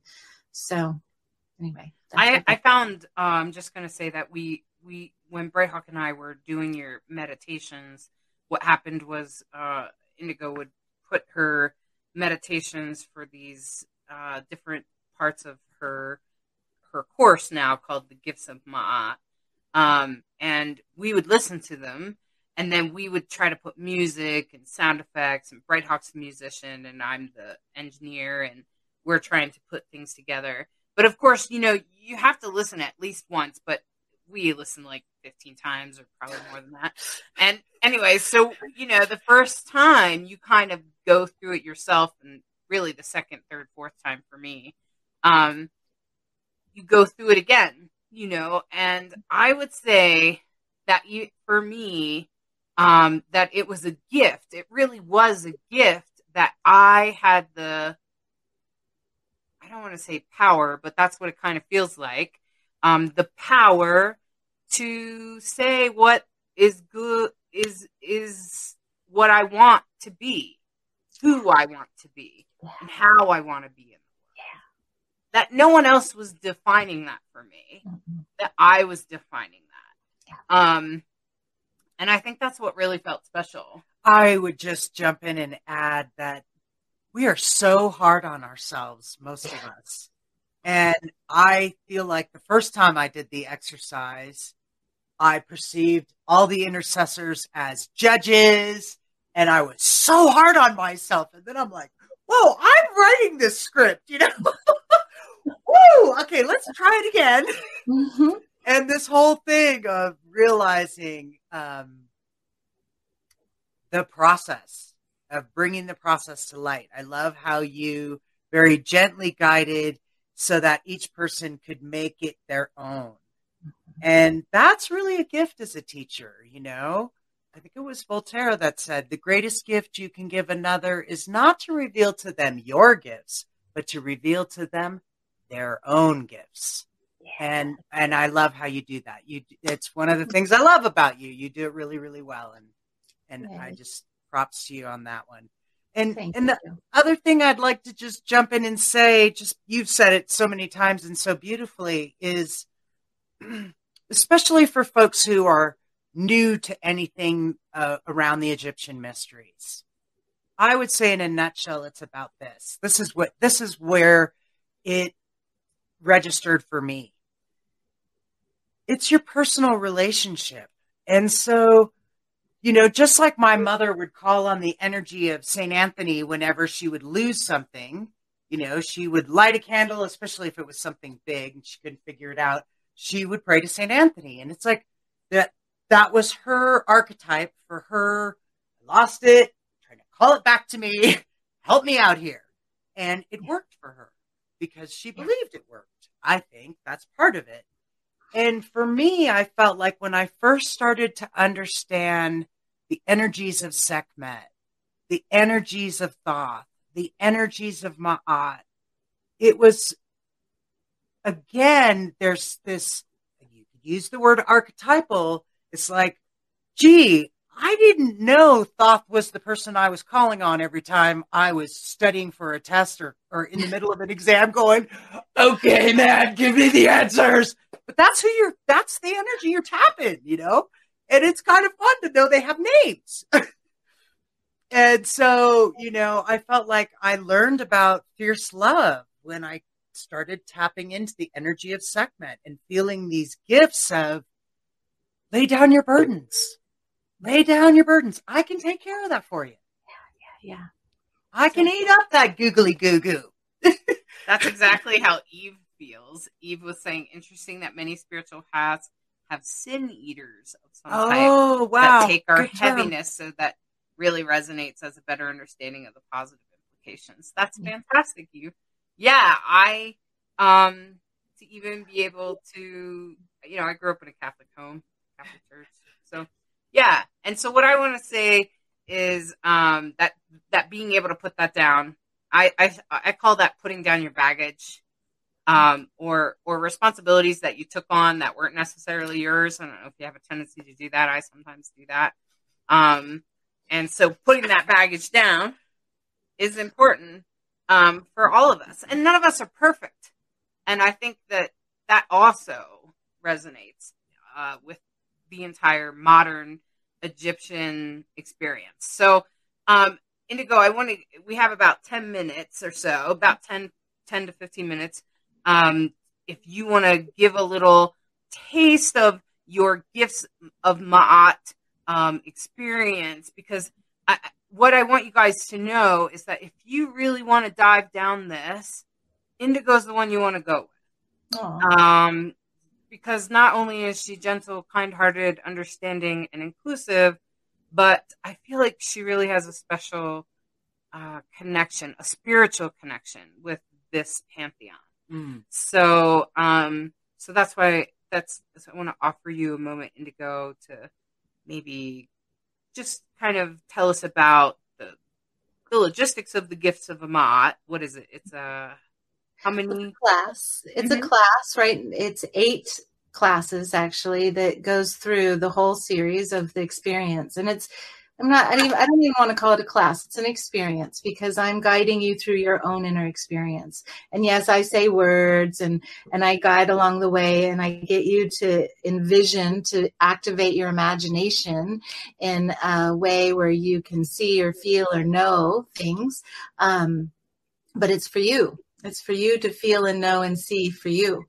And uh, and so we go through there's 13 journeys but it's all a continuous. And you get on a boat and you go down the Nile and you stop here you stop there and you have this experience of self of your past of your future of your your various bodies right? We have this physical human body that we're in but we also have this planetary body right this earth is our body we're a cell within the body of the earth we have a cosmic body this earth and our body is a cell within the cosmic body. So it's understanding that um, until you end up in this place where you really see your your heart. I would love if you're game for this. Um, well, let me say one more thing, and then and then I would love to do a thing. Um, it's called the Egyptian Mysteries, right? And this happened to me this morning. I have a class I've been doing. It's a different thing called Sa Sekhem Sahu. And I have a little journey that I do with my class every month. And I didn't have a journey today. Like I went into this morning and there was no journey. And I'm like, come on, give me the journey. What am I doing with, with my students? What am I doing? Oh my God, there's nothing there. And I get this message that like a little birdie in my ear that says, just trust when it's time, it'll all be there, right? And it's this reminder of no matter how much I plan for the future moment, really it's in the present tense that life is happening. And if I really just trust in that present tense and I open to that moment, everything that we need is always right here. Um, so I, I've learned to live that way. And I would love to step into the mysteries with you for a moment and just maybe what I have five minutes something like that? Um, We have about 10, 10 about 10 minutes. Mhm. Okay. Total. Total. Okay. So I would love to just take us into the mysteries, right? And see what comes. And I don't actually know, right? That's part of it. I'm like, I didn't plan for this. I don't know what I'm going to do. And the little human mind, monkey mind in there's going, Oh, are you sure? What if you mess up? It might not be okay. They might not like it. All that's going on. And I'm like, ah, just trust, right? Step into the moment and allow the mysteries to hold us. So let's take a breath. We all breathe. The trees breathe. The ants breathe. My dog Daisy, wherever she went, she breathes. Right? Most of the time, our breath is breathing us. We're not thinking about it. It's just happening. Right? We're going through our day. But right now, we get to have a moment where we breathe our breath.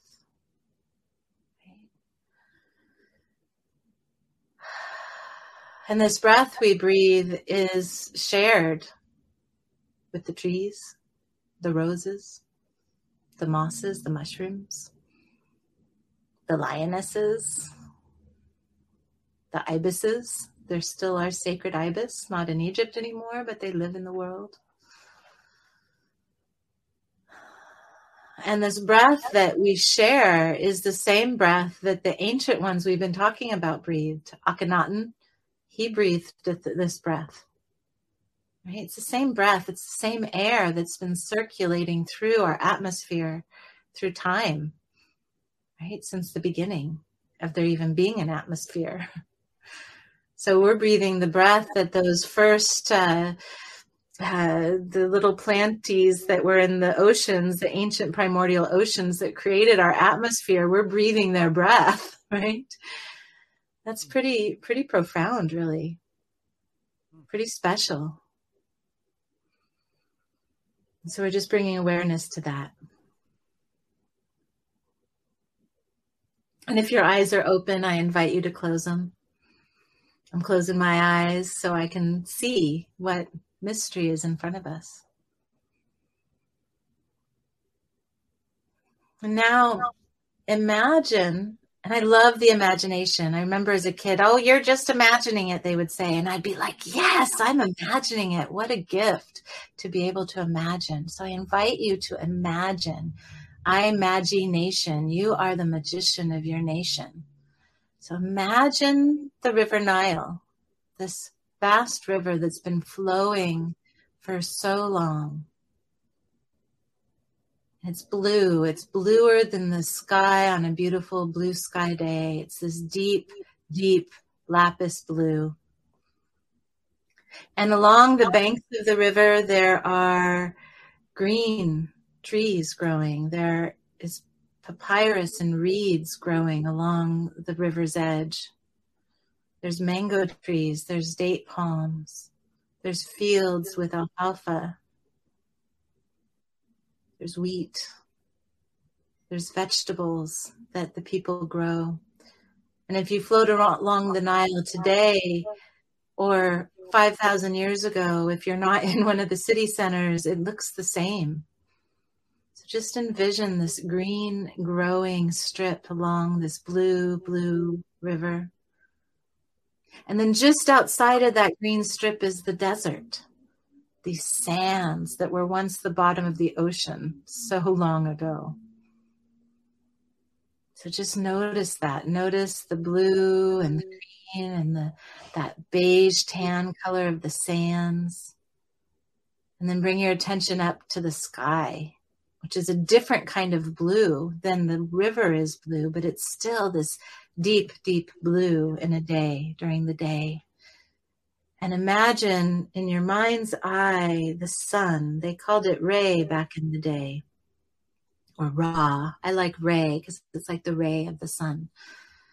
This bright disk of fire that is nourishing the land. And as you're standing in your mind's eye on the bank of the river, I want to invite this God we met earlier. His name is Hapi. And though they call him a God, he is represented as an androgynous being. And you see him come out of the river and the water's dripping off of him, and he's greeting you. And his name Hapi. You feel that happy from him right? Can't help but smile when he's standing there in front of you with you.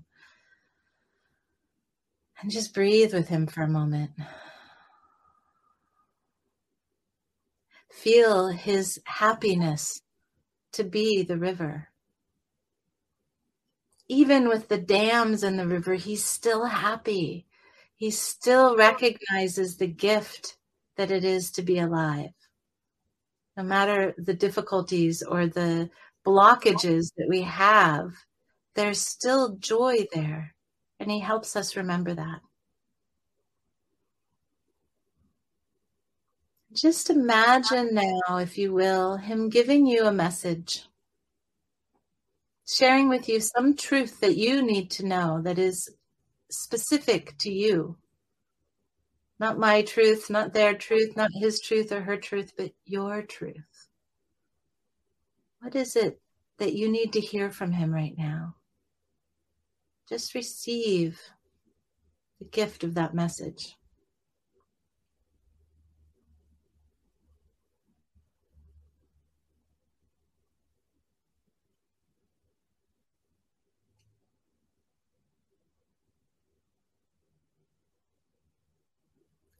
And with his cold, dripping hands from the river, he draws a heart on your chest, helping you remember your heart center. That beautiful, sacred, holy of holy ways that is you within you. And as he brings your attention to your heart center, take a deep breath into your heart center.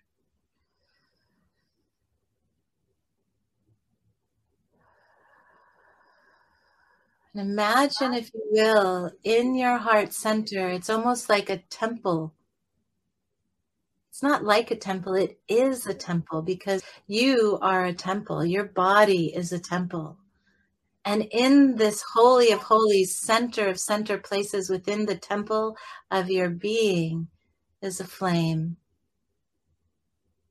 Maybe you feel it, the warmth that animates you. Maybe you see the flicker of a candle. Maybe you feel this sun burning inside of you, this brilliant, bright disk. However, it is for you is right and good.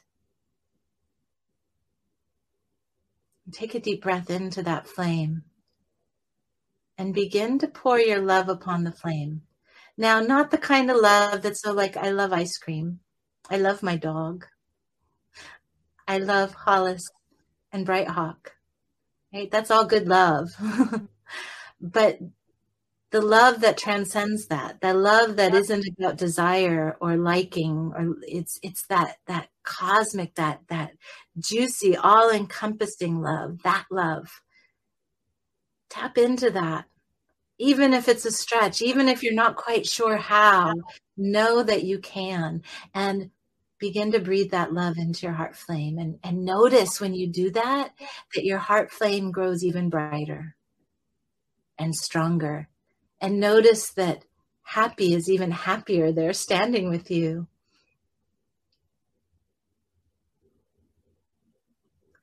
And feel that love, that transcendent love traveling through every cell and molecule in your body, the tips of your toes, to the tip of your nose, to the top and bottom and side and front and back, and all through you, carrying that love, carrying that light that you are.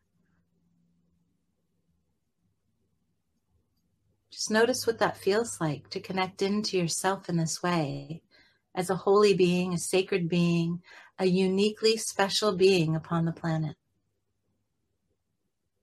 And bring your attention now to the planet itself, this earth that nourishes us, this earth that holds us.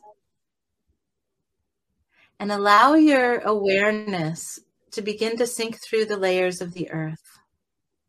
There's the top layer where we all are, wherever we are. And as we go down that topmost layer, we get to a layer that's of the bedrock. It's pretty solid, it's dense of minerals, rocks. And as we sink through that layer with our awareness, it begins to heat up, and that mineral layer, the dense layer, begins to melt into the molten layer and easily somehow we're able to sink through that very thick, deep layer of the Earth's blood, is how I like to think of it, until we arrive in the heart center of the planet. Because the planet is a holy temple as well.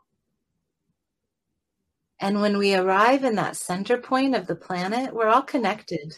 We're all in the same place at the same time. We're connected to the ancestors who walked upon this earth once before, or slithered, or flew, whatever, you know, kind of being they were. We're connected to all the animals that are here now, all the plants, the mushrooms. We're connected to each other with all our differences, with all our similarities. And in the center heart place of the earth, we're connected to the wisdom and the vitality of this planet, this biosphere, this greater planetary body that we are all a part of. Just feel that wisdom and vitality. Feel that connection. Feel the unity, the similarities, and the diversities all at the same time. And bring that now up with you. Whatever it is that you've experienced in this center point, bring it up through the layers, through the molten layer, through the dense bedrock layer, through that top layer, up into your heart center. So it mixes and it mingles with your love. So now in your heart center, in this holy of holies, temples of your being, there's the wisdom and vitality of the earth, and there's your transcendent love.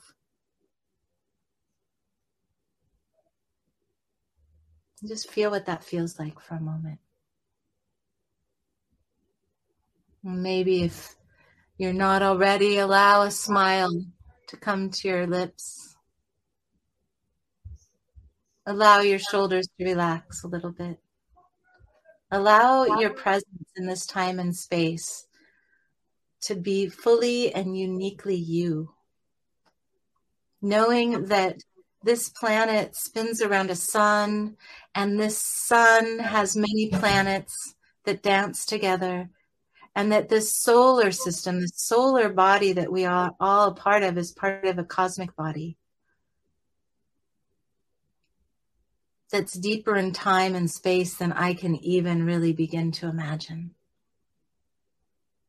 That we have stardust in our blood. We are the stars. We are the light.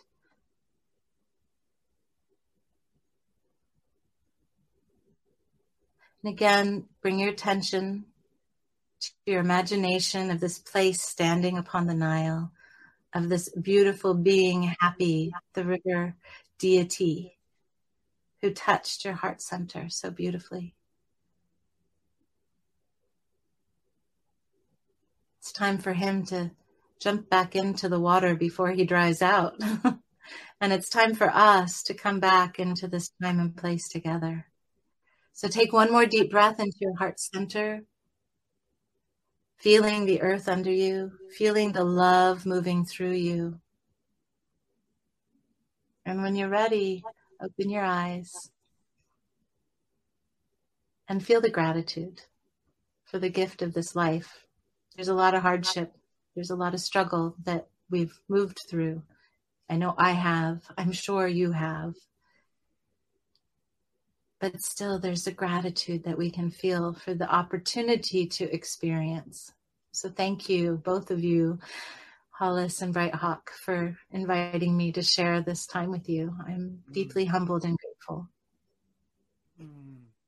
Thank you so much. What a sweet journey. I'm so glad you all got to experience ah, just what we can do in five minutes together. Yeah. So so good. So good. So beautiful. And um, I want to recognize uh, the seal. I assume I'm saying your name right. There, it's okay, whatever your language is. We'll do our best to understand you. Okay, my friend. Doesn't matter. We love you just the way you are. That's why you're here at Rainbow Soul because we love you just the way you are. And Eve wants to tell you that that was a beautiful journey. So, um, Thanks to the mysteries. and Cricket, I know you wrote something, but something's not showing up. So I just want to let you know, Cricket, I'm just it, it's coming up blank for some weird reason. Um.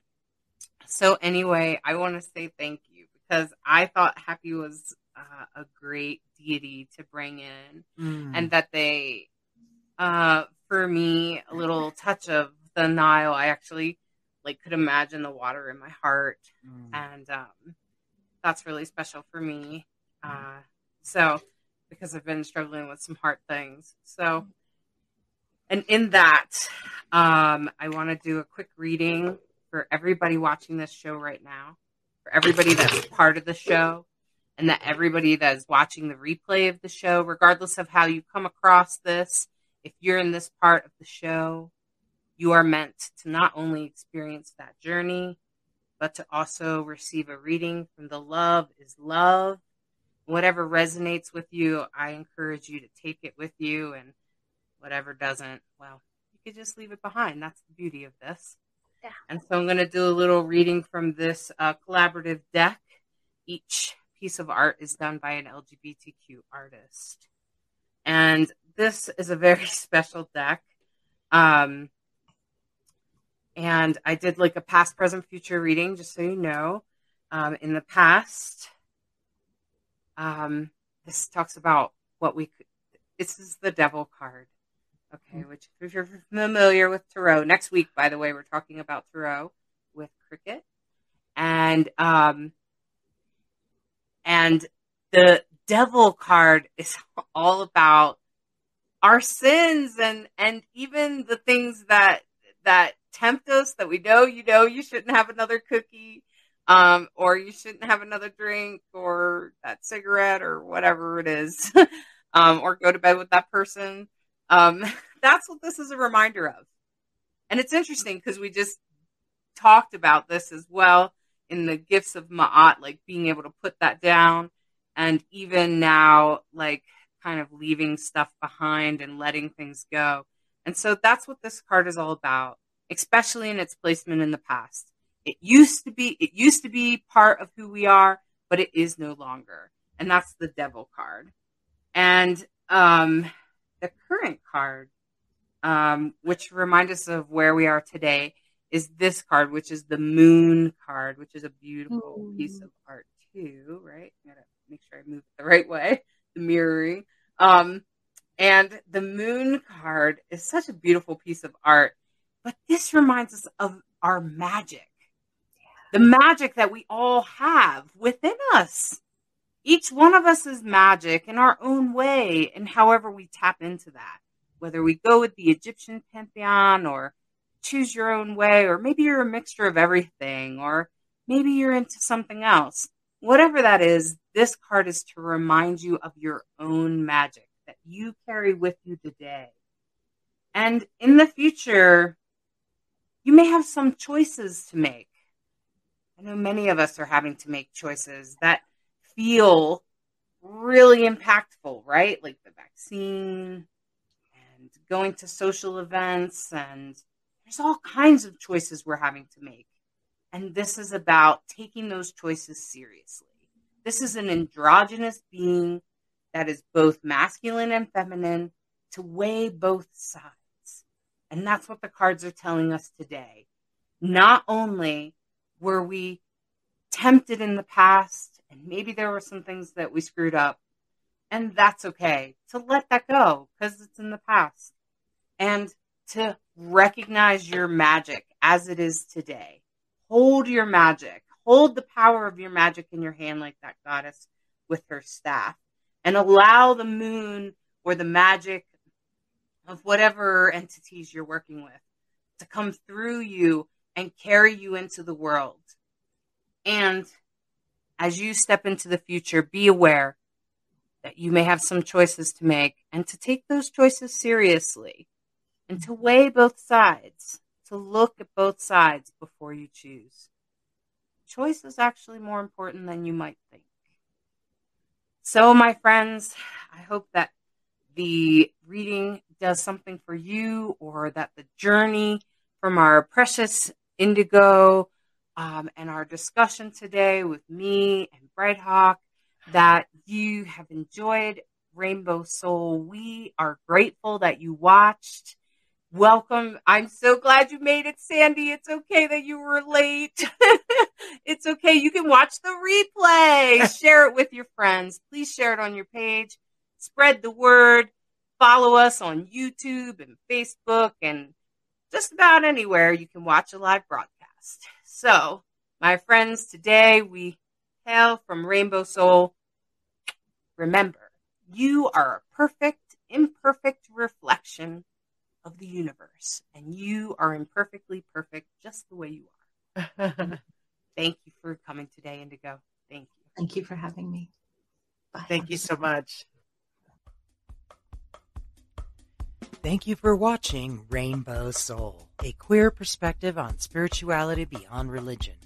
We appreciate you sharing the show on your timeline, follow us on social media of your choice, and join our Facebook group, Rainbow Soul.